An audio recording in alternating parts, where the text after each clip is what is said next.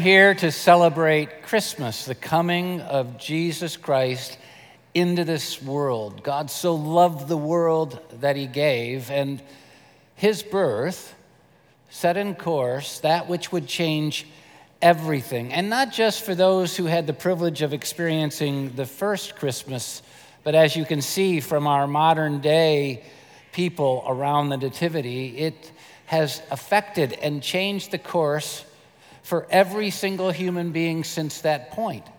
And here's why hope. Hope. It's the difference between the world without Jesus and the world with Jesus. It's important for us to internalize this reality. Without Jesus, there is no hope. That's exactly what the Bible says. Look at Ephesians chapter 2, verse 12. It, it's powerfully reminding people who had already experienced the coming of Jesus, not just into the world, but into their lives and the impact it made. But it's easy to start forgetting. And so the Apostle Paul reminded them, he said, Remember that at the time before you experienced Christ, when you were separate from Christ, your life was defined this way you were without hope because you were without God.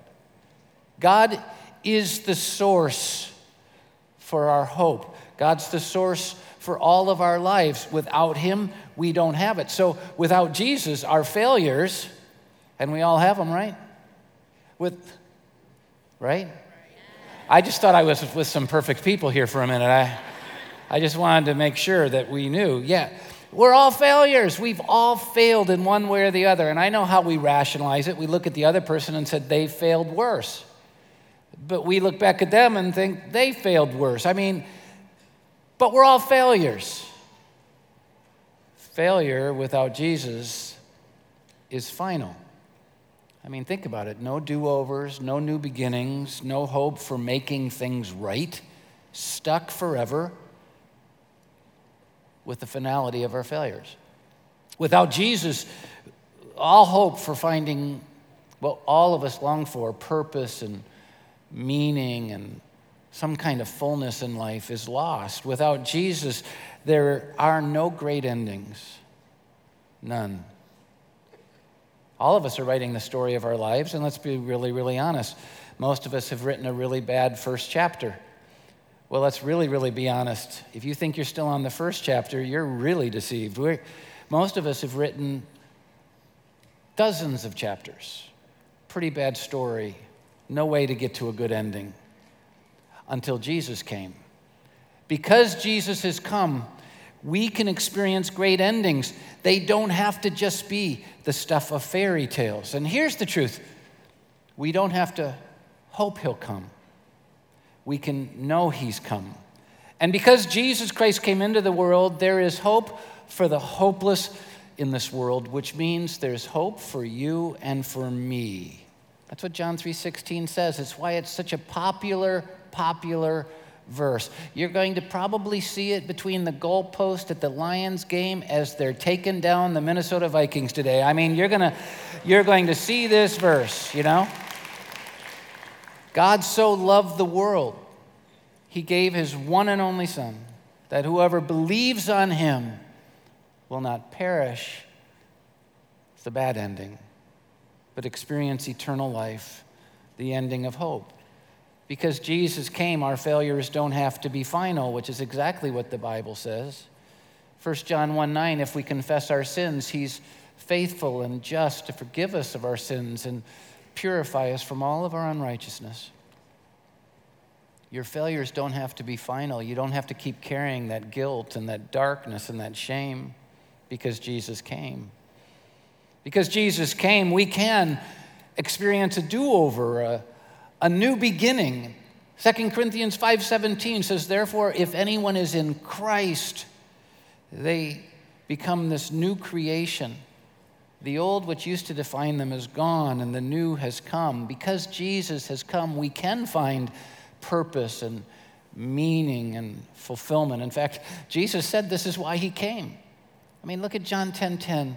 Jesus said, "I have come into this world to give you life and life in all of its fullness. Because Jesus came, we can have a great ending. In Romans 6:23 talks about both endings. For the wages of our sin and failures is death, separation from God, no love, no joy, no hope. But the gift of God is eternal life through Jesus Christ our Lord. Hope. And I know it's very easy in a moment like this to feel very separated from it. I know it's really easy to feel like that's for other people, that we've just written such a bad story with our lives that there's no way we can find hope. But you need to know that's just not true. Great example of this is the Apostle Paul himself. And I know all of you aren't totally understanding or associated with the Bible, but Paul was a person that wrote a good majority of the New Testament became an unbelievably profound and positive force for the hope of Jesus in this world. But that's not who he was on his own. On his own, he was a horrific human being. So horrific, he used religion in order to badger and destroy people's lives, even having people killed. This was one angry man using religion as a battering ram. But then he met Jesus, who came and he went from hopeless to a person of hope. But I don't have to tell his story. Look what he said. 1 Timothy chapter 1 verses 15 and 16. Here's a trustworthy saying, Paul says, that deserves full acceptance. Christ Jesus came into the world to save sinners, of whom I am the worst. But for that very reason I was shown mercy, so that in me, the worst of sinners, Christ Jesus might display his unlimited patience as an example for those who would believe on him and receive eternal life.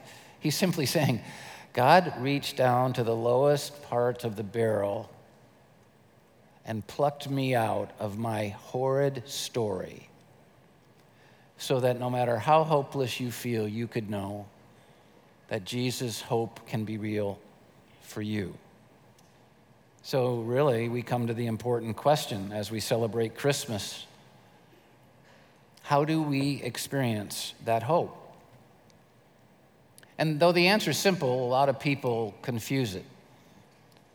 I mean, they think they have to become religious and do the hula hoop dance of religion and change all this stuff themselves so they'll finally measure up to what God expects of them. Maybe they'll go from a, from a copper star to a gold star, from a gold star to a diamond star. That's not how it works.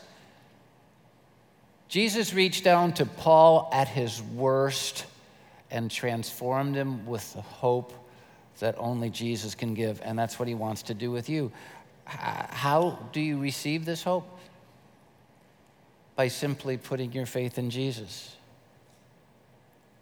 Jesus in his word says this way, John 1:12, yet to all who received him, to those who believed in his name. That's not believing that he existed. It's believed in his name, believing that he, his life was the life you should have lived but didn't. His death was the death you deserved to die, but he died in your place. That his resurrection was to give you life. Believing in his name, when you do that, he gives you the right to become children of God, not children of despair, children of hope. So the question is have you received him? Not are you in church right now, that's obvious. Not are you religious? Paul was religious, it didn't work for him. Not have you done a bunch of religious things. Not are you giving to the Christmas offering. None of that matters. Have you put your faith in Jesus? And if not, you can right now. It's not a difficult thing. Jesus said in Revelation 3:20, "Behold, I stand at the door of your life knocking, and all you have to do is open the door and I'll come in." So right here before we continue with our celebration of Christmas and all it means, I'd love to pray with you. So, would you bow with me in a word of prayer? Even if you're online, if you just bow in a moment of prayer, if you hear that knock, you know, you have that longing and saying, I need that hope. I need that forgiveness. Why don't you pray with me? Take my words in this prayer and make them your words in faith to God, not out loud, but in your heart. Just say, Jesus, by faith right now, I open the door of my life and I receive you. You lived the life I failed to live. I've sinned and you never did. But then you died on the cross in my place and rose again. So I'm giving you my sin. And by faith, I'm receiving your forgiveness and your hope. In Jesus' name, amen. If you prayed with me, we, we've looked for a long time to find this. It's a book of the Bible in journal form. You'll love having it. We want to give it to you as a gift. We just need to know you prayed with me. And and we'd love to send you information about how you can start building your relationship with God. And all you have to do is let us know. We make it easy. We do a lot of texting around here. Our text number, as I've told you, is 31616. And all you have to do is send a one word message, Northridge. And we'll send you a link. Fill that link out, get it back to us. We'll send you that information and be praying for you. A lot of people look at the celebration of Christmas and say it's a fairy tale talks about love and peace and joy and hope. I'm not seeing it. I'm not experiencing it, I know, because many haven't yet received him. It's when you receive Jesus that you finally experience what God did on that first Christmas. In fact, that's when it becomes for you a holy night.